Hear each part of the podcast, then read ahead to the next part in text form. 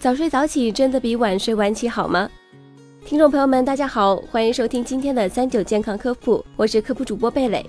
一般来说啊，如果你晚上超过十二点还没有睡，那么贝蕾想你身边肯定就会有人开始担心你的健康，并且用类似这样的话催促你别太晚睡了，早睡早起身体才好呢。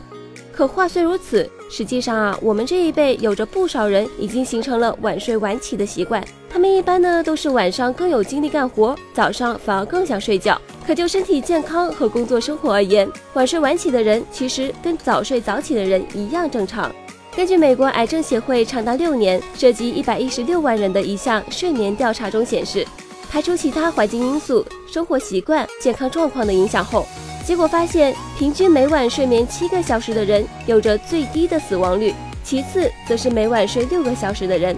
反而每晚睡八个小时的人死亡率竟要比每晚睡七个小时的人高出百分之十二。再加上其他各种研究和事例，发现缺乏睡眠其实才是引起各种疾病的原因。也就是说，如果你晚睡晚起是能够保证自己有充足睡眠时间的话，那实际上并不会带来什么健康问题。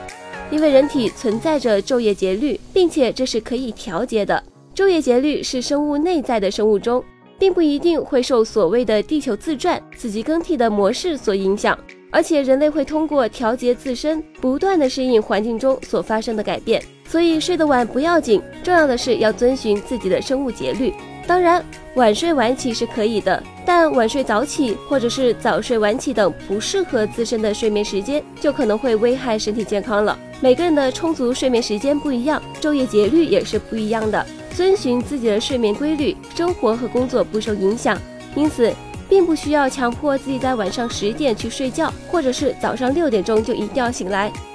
不过贝蕾今天说的晚睡晚起，只是针对一部分工作时间比较灵活的人。如果你的工作时间是朝九晚五，那晚睡强迫症的你还是必须要去慢慢的调节自己的生物节律的。因为啊，昼夜节律是一个稳定的周期，但突然的改变是会引起身体的不适的。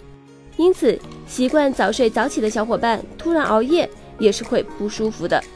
好了，今天的节目到这里也差不多了。明天的胡说中医以及健康养生两个栏目也会准时上线，大家请多多关注。